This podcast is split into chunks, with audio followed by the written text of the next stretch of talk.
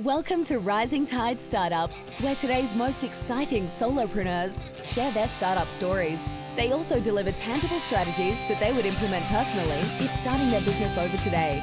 Each episode is a startup masterclass. Make sure you take notes. Take it away, Kevin.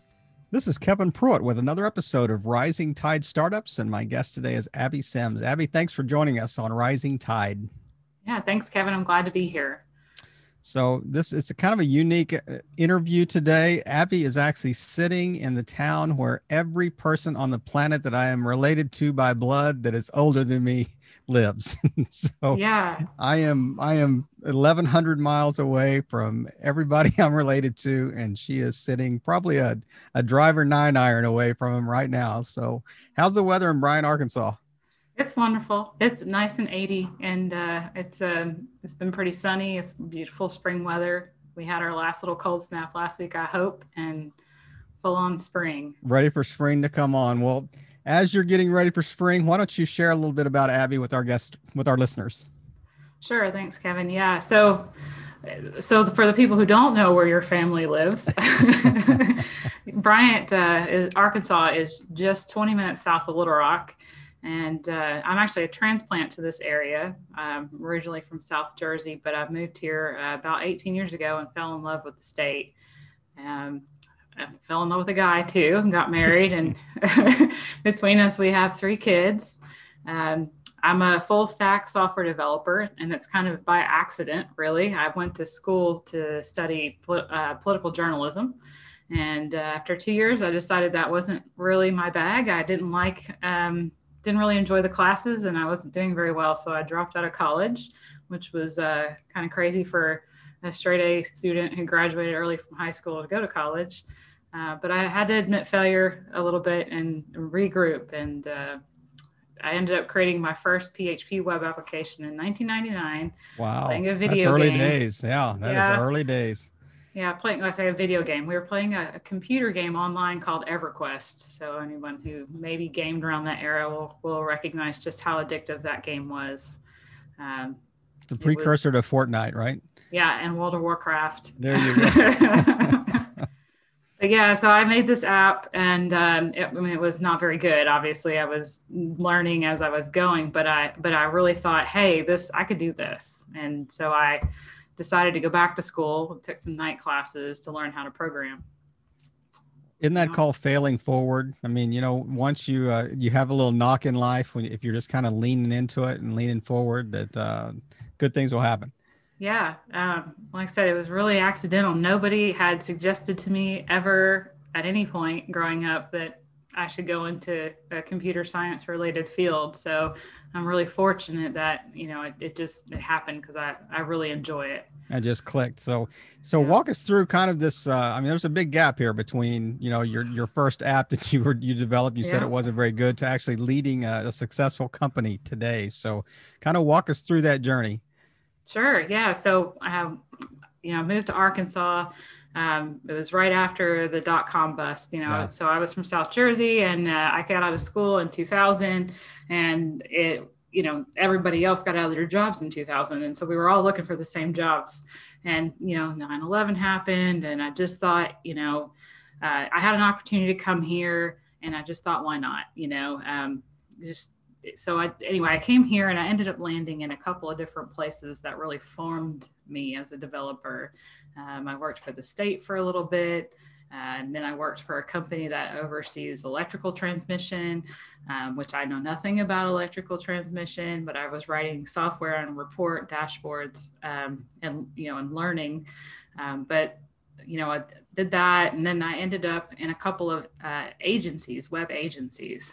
Um, and I really, that was where I really uh, kind of started to get the itch to get my own clients and do mm-hmm. more work. Um, and so when I had my youngest child in 2011, I decided to go work as a contractor for some friends, and um, and I had some really great uh, enterprise clients uh, and a, a, really large tourism client that we worked on some really fun stuff but as i did that I, even again I, I, started thinking like well if this is going to be my job I need to be thinking about, you know, pay, benefits, retirement. And uh, I just kind of realized as a independent contractor in the scenario I was in, that was going to be a short term thing. Yeah. So um, I decided rather than go find another job to go make my own.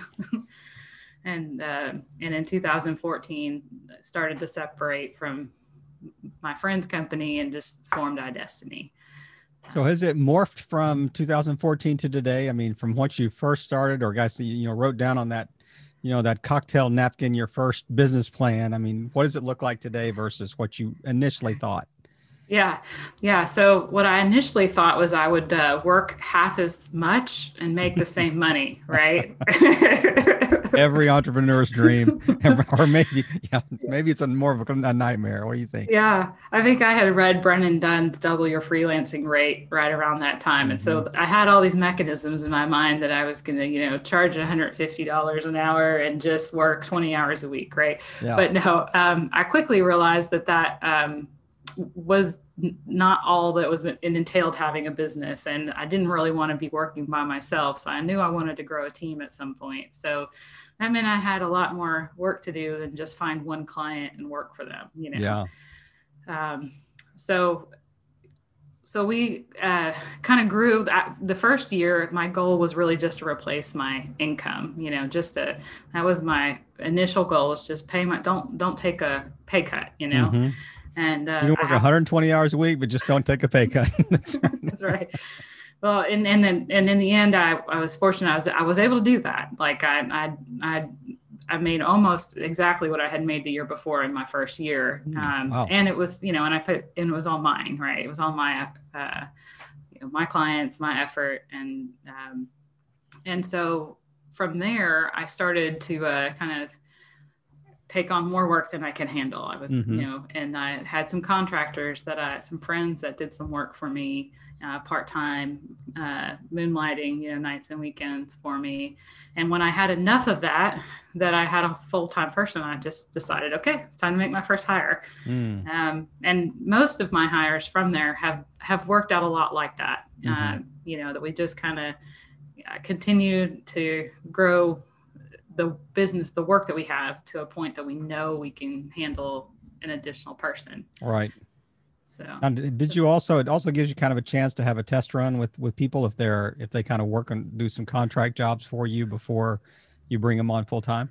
Yeah, sometimes um, that that was the case with my first hire, mm-hmm. um, and then you know the thing with professional contractors though is they know they're they know they have a pretty um, they're pretty in demand. Mm. So um, if uh, you have to anyway most of them are pretty booked up all the time. And when yeah. they have downtime it's not the end of the world. So so they are not you know although today with the rise of remote work it might be a little easier to convince them to stop doing sales themselves. But um, but yeah i've it's been a mix. I've definitely um, have hired some of those original contractors and um, you know they end up sometimes too they're entrepreneurs and they want to do their own thing too yeah. so sometimes yeah, you don't, don't, know how long you're going to keep them but mm-hmm. and i imagine the ones that are not booked up may not be very good at what they do so there, there, may be a reason that they're not well, booked up you know i i love arkansas but i you know i'll say um, you know everyone here is so relaxed you know it's not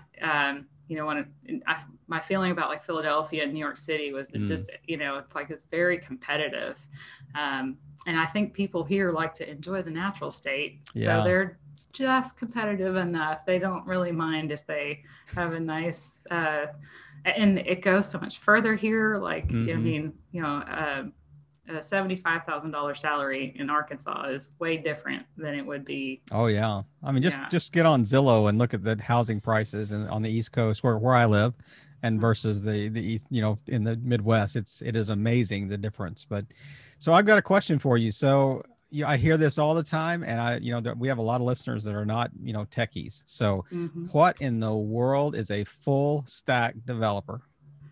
Aha, that's a great question. So, um, basically, what it means is I can build the database, and I can build the user interface, and I can build all the stuff in between. So, the thing that makes them talk to each other. Um, you know, so not, not to get really technical about it. Yeah. Um, there's now, a lot of include like CX and like the, the, customer experience and the user experience and all that, or is that more on the design side of things? Yeah, so that as well. Um, not all full stack developers are designers, and I I um, I like to say that I have an eye for design, mm-hmm. but I don't draw. So if I'm given a framework, um, you know, a design system, then I can absolutely design an application. And I do dabble in logos, but I, I don't draw. um, but that's where, you know, yes, if uh, this way you have to surround yourself with other talented people so they can bolster those strengths. Um, but yes, it, I, I do all the design work for iDestiny right now.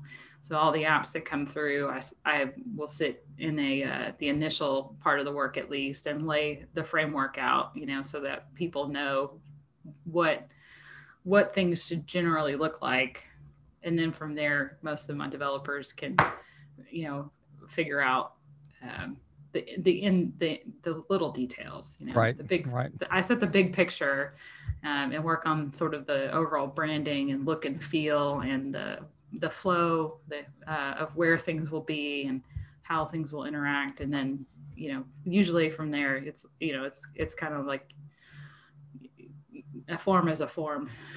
Like um so they can usually get it from there but and then just do some tweaking afterwards but. So tell me iDestiny, let's drill it, drill down a little bit on the company itself. I mean, is it a software as a service? Is it an app development company? Is it an IT service company? Is it a web development company? Is it all the above? I mean, how how would you define, you know, if, if, like you and I are stepping onto an elevator, we're going to go up 10 floors. Give me the give me the elevator pitch for iDestiny. Sure. Yeah. So what I like uh, to tell people is, you know, we we have almost an app for everything today. I mean, you pick up your phone and you go in the, the store, and there's a million bazillion apps out there. There's almost something for everything. They may not all be very good, um, but but there almost is something. And um, uh, but for businesses like the, you know, they might be able to find a great accounting platform or HR platform, an invoicing platform, but then they're going to look at their job system and the way they process transactions internally and they can't find something that fits. Um, so they will shoehorn themselves into somebody else's product mm. and then all of their intellectual property all their data is in somebody else's platform um, and maybe it's difficult for them to get at it and work with it or if there is an api you know like again it's it's still this hard process to get to it so so that's where we come in.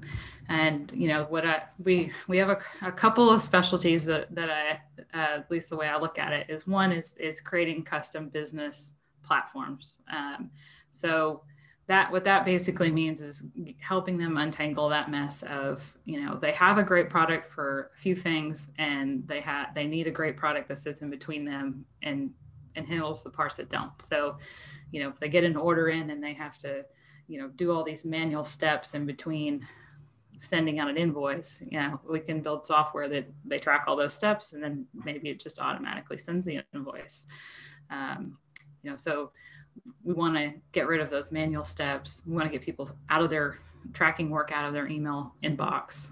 So then um, also with that we do a lot of uh, we, we do some startup software so you talk about yes we, we can we can build uh, saas products we have uh, and recently even just uh, had a client launch one um, you know we can we focus a lot on trying to help people build the their you know the mvp or the, ver- the version 1.0 of their mm-hmm. product right. and help them make really good decisions about what they really need to launch versus what can wait um, it's very um, i have even here in Arkansas, we have a lot of people that start software startups and they end up falling into those traps of, you know, to get it done cheaply, they outsource it overseas. Yeah. And then it's still, you know, maybe it was, maybe they got it for a cheaper price, but it comes with this, it's kind of buggy. Mm-hmm. It never works quite right. Um, it's hard to manage that team. And uh, so we, we try to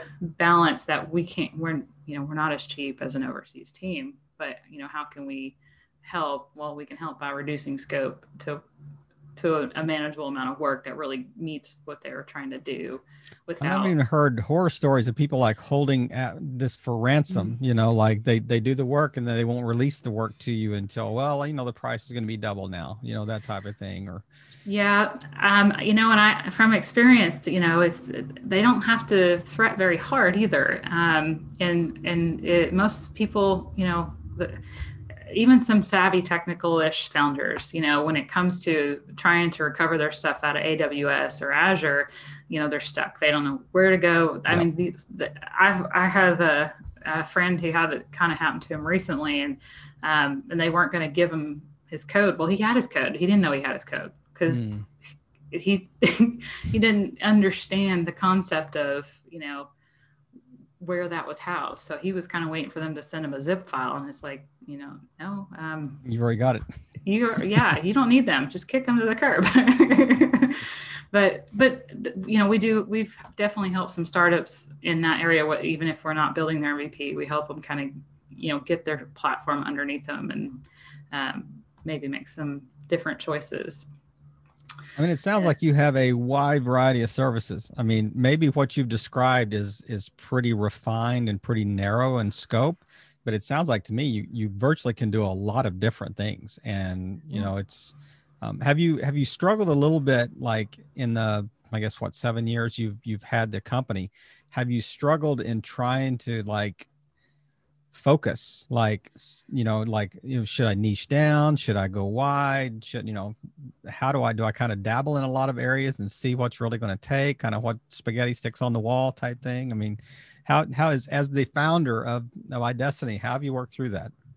Yeah, I, I still do all the time. Um, you know, I, from a like a business vertical perspective, I'm just not ready to settle down. You know, that's kind of how I look at it. Um, I, I, there are things that we won't do. There are definitely verticals that I can go. You know, I don't really want to build software for rockets. Okay. Like, I mean, I don't want to be responsible for that level of liability, but, you know, um, but there's plenty of stuff that we can do. But I, I have, I really don't know. We may fall in love with a vertical one day or a particular product mm-hmm. we're building, and and we may niche down. But for for now, we we really focus more on um, on this kind of business that we work with. Um, you know, and they tend to be smaller organizations. You know, we're really not a fit for enterprise soft, software development. Mm-hmm. You know, we're um, we have just enough processes, is what I like to say. And you know, a lot of times, some of these larger companies want you to have a whole lot more structure, rules, organization, and so I like to find people who are okay with you know that kind of uh, pragmatism, I guess is kind of right. what I like to say. Right. It's just, you know, if if if you're going to be if your company is already past that and you have to go through a bunch of hoops to get anything done, we're probably not a fit to work together anyway. Because mm-hmm. my team just wants to get things done, um, and I mean, I fortunately so far we're able to operate just fine with that well. set of values. Yeah. so I, I would think that would keep you away from like government contracts and things like that that would have a high bar, you know, of entry and and speaking of a lot of yeah. hoops you have to jump through. Yeah, we are navigating that too. We have a couple of state clients. Um, some smaller projects are pretty easy to kind of get in, but mm-hmm. the larger that the project gets, the more that I know that that's not a fit for us. But there are still a lot of smaller agencies in a lot of states that uh, that we can help, um, and we can we can augment some of their teams a little bit. Um, you know, we have worked with a couple of state. You know, we've had two different state clients, and one of those clients we've had multiple projects where they just have more stuff than they can get done. Right. Um, so yes, the larger state projects, it, I don't even know if I want to get started. Federal, yeah, I mean, that, that's a whole new level. That's right. You yeah. start doing yeah, US well, wide projects. It's really frustrating uh, as well, you know, kind of knowing what I know, you know, how much money that the government will spend on some of these projects. Yeah. When they they really don't have to. Um, uh, but you know, I, it's not my battle to fight quite yet. is it is it fair to say that some of the service you provide might be like Zapier for small business? I mean, is, is that a is that a good comparison? Like, are you are you trying to be almost an API between two like off the shelf software yeah. functions, or are you trying to actually design the system itself? Yeah. So a lot of times, what we're trying to do is figure out, you know, if the company had a dashboard, what would be on it, and then when you know those things, you can look at well you know where can they get that data from today is there already a system that, that they're working with that works well to collect that data and when there isn't data uh, available that's usually when we get an indicator that you know they probably need some technology. They need a web app to track you know to enter these details um, to send notifications to um, warn them when something is overdue, right? Like we start to see, you know, sometimes they, like I said, they have products that work okay for parts of things, but then there's those gaps where they don't. So that's right. really what we do is try to come in and figure out, you know, how can we build a dashboard for the various roles in the company? Um, it's not just, you know, the business owner's dashboard, but, you know, you may have four departments in your company yep. and each of them need to look at things a little differently and they don't need to be distracted by some things. So we're trying to build applications that give people just what, you know, depending on their job role, just what they need mm-hmm. to do to do work. Um, but then I mean, also give that. Oh, I'm sorry. Go ahead. Yeah, no, I was saying, I mean, you also give them that ability to roll it up and um, and make it accessible to make decisions off of. Right. Use. I mean, usable usable yeah. data. I mean, I understand. So, it's uh i mean it's interesting that i mean as, as, you're describing your service i mean you not only have to understand the tech you've got to understand the business process itself. You you have to be you have to have an entrepreneur's hat on or a founder's hat or a ceo's hat or a you know a c-suite hat on that says i've got to understand how this works and what they should or how it should work and then we can build systems to kind of support that yeah, well, maybe that's where my interest in politics and journalism helps me. For maybe the early training, being able to ask questions and assess things. I hadn't really yeah. thought about that, but maybe there's something to that. You're right. Um, you know, really, the knowing what to do is is is sometimes the hardest thing. You know, mm-hmm. it, it's um, being able to look at what's going on in a business and and give them that kind of advice. You know, a lot of times they they know something about where to start. You know, um, you know, I, I don't want to come in and tell them how to run their business. That's not not necessarily what, what I'm trying to do. I want to come in and understand how they do things today and help them imagine a way it could work. Mm. And if that feels sticky, like they like that, then yep. then we go do that. You know, right.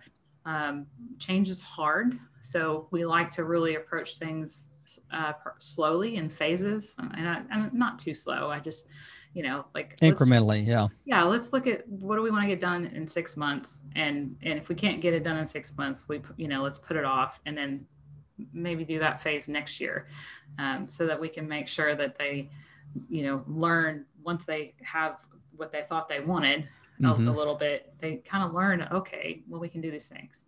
Um, but yeah, we do actually you know a lot, a lot sometimes use Zapier um, mm-hmm. in the middle of things. Um, again, it's like it's a thing that watches for things to happen. It's and, a tool, yeah, and yeah. What don't want to reinvent that. Um, right.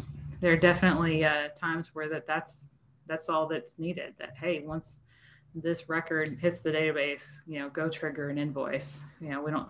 There's already an API for that right there. So, yeah. Um, you know, it, there are obviously um, pluses and minuses to all of those decisions. You know, um, I, I love Zapier. I mean, it gives you such a great user interface, lots of data. If something doesn't work, you can replay tasks. I mean, if you try to roll your own system that does that, mm. yep. Uh, a lot of tech behind that. That's for sure. That is for sure. Have you have you seen COVID have an impact on your business? And I mean, are are you all distributed? Or are you working in a central office there, or yeah. How does that work and how, how have you seen COVID impact that? So we do have a small office. All of my team is here locally. Um, that was, it's always been important to me really to have a,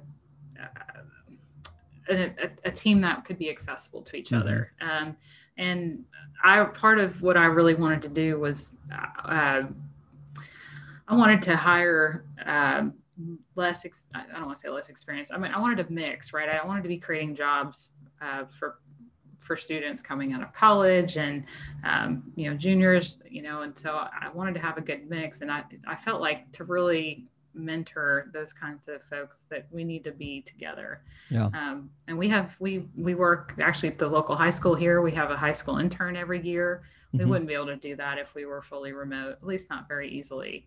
Um, but so we um, we have a basically a, a, three out of five day policy come in. Mm-hmm. Um, when when COVID first hit, we were all, you know, it was kind of everyone was trying to figure out what was going on. We stayed home for probably two months and just worked from home. Right. Um, but once you know eased up, our office is pretty large. There was there's only five of us at the moment, so you know it's pretty kind of spread out. Yeah. Space out. Yeah. yeah but um, but even when we're in the office we use slack and you know we we might be sitting next to some you know close enough anyway that we could talk but a lot of times we're still typing i think that's a that's a the social dilemma you know movie that that talks about you know we're still locked into our phones type thing yeah. so well, it's like weird. Yeah, there's I um I, it's Slack and all these things. They've really changed me. I mean, I get annoyed when my phone rings now. You know? Yeah, I understand. like, why are you calling me? Text me. You know, like let me give me.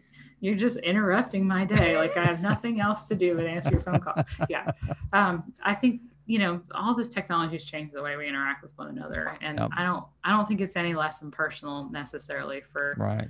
us to you know kind of put the message out and Manage that, that a little bit. yeah, they're available. We can pop up and talk. No, It's like, you know, Teams and Zoom, stuff like that. It has, is, is it a green light? Is it a red light? Is it a yellow yeah. light? I mean, am I, am I some, somewhat busy in a meeting, you know, so don't bother me. But I, I'm curious, like if, uh, if you could jump in a time machine, go back to 2014, what is maybe one, maybe two things that you thought, man, if I knew that then what I know now, it would be a game changer. What's what's mm like one thing that would really come to mind that you're going, I wish I would have known that. It would have been a completely different different journey.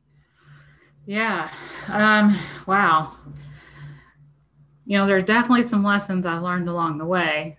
Um, you know, if that, you know, I'm trying to think, what is that big wow aha? There are a lot of little wow ahas, you know. Um, not putting your eggs all in one basket. You know, I think that's something we all have, you know, any business owner is going to learn, you know, no matter how much you like the person and no matter how awesome an opportunity is, it is not a good idea to only have one client.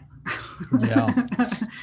uh, uh, so that that would have saved me some heartache in in my third year, um, and then um, you know I think still if there was like one thing that I could go back um, and tell myself when I was starting. Um,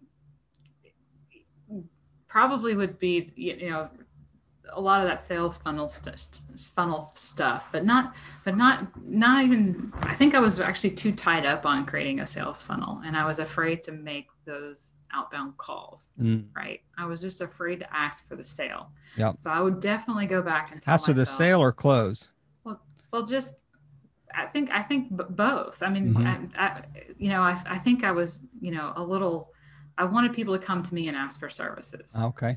Yeah. Right. And I think that's what I would kind of go back and just say, you know, you're a very confident person. Don't be afraid to just ask. You know, uh, that you know, I think I felt like that was, like I said, I just wanted them to come to me, and I just, you know, I didn't, I didn't want to be pushy. And I've learned, you know, now you know over the years that that it's not it's not you know there's yes there's a there's a an appropriate time to ask for the sale but you have to build toward that moment. Right right. Um so there's you know i would kind of go back and just tell myself to you know just make connections follow up those connections check in with them tell them what's going on and then occasionally say hey you know we're gonna run a special for the next three months and and do roadmaps for half off. I don't know. Like I, that's the kind of thing i would kind of go back and say don't be afraid to just ask for people to work with you That is sage advice, and it's it's kind of right off the cuff too, because I didn't tell her I was going to ask that question before. But uh,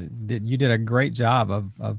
I mean, I really love those two. I mean, diversify and don't be afraid to ask. I mean, what's the worst they can say is no. So, Abby, as we as we wrap up today, I I would really like you to to tell us maybe who would be an ideal client for iDestiny, and then just tell people where they can find you online. So make the sale. Ask for the sale here. There you go. Yes. She's not afraid well, anymore, folks.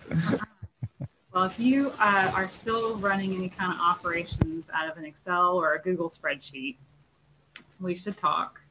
If um, you know, if your your to-do list is just solely your email inbox, we definitely, you know, that we can fix that too.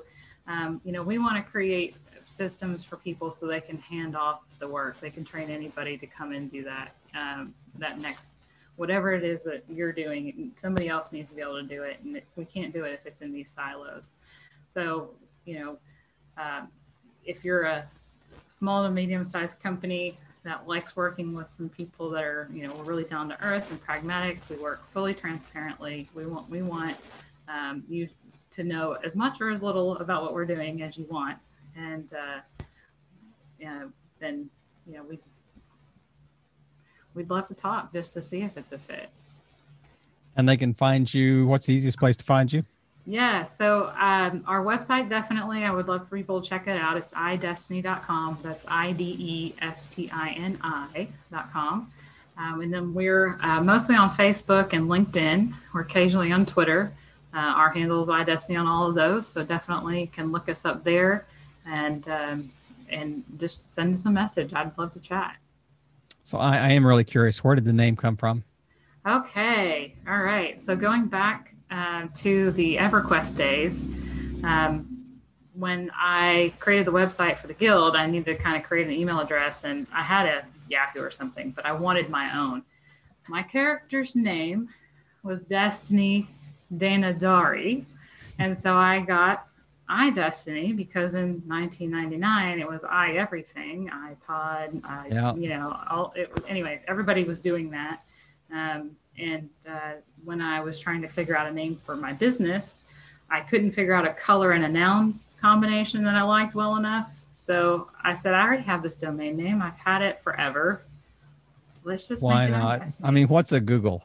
It, I was the only thing that was going to come back, you know. So who you can't you can't ask for that very often these days. Exactly, exactly. What well, I love the backstory and and uh, I love everything that you you shared today, and and it's just been a pleasure to kind of hear your story, hear your business transition, and and just kind of the things that you know the the why that gets you out of bed in the morning. And um, Abby, just thank you again for just taking time to to share with us and share the story of iDestini and just really playing your part in helping all boats rise in a rising tide.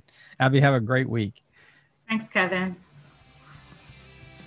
Another episode in the books. We hope you heard some great takeaways. Don't forget to subscribe and leave a five star review on iTunes and YouTube.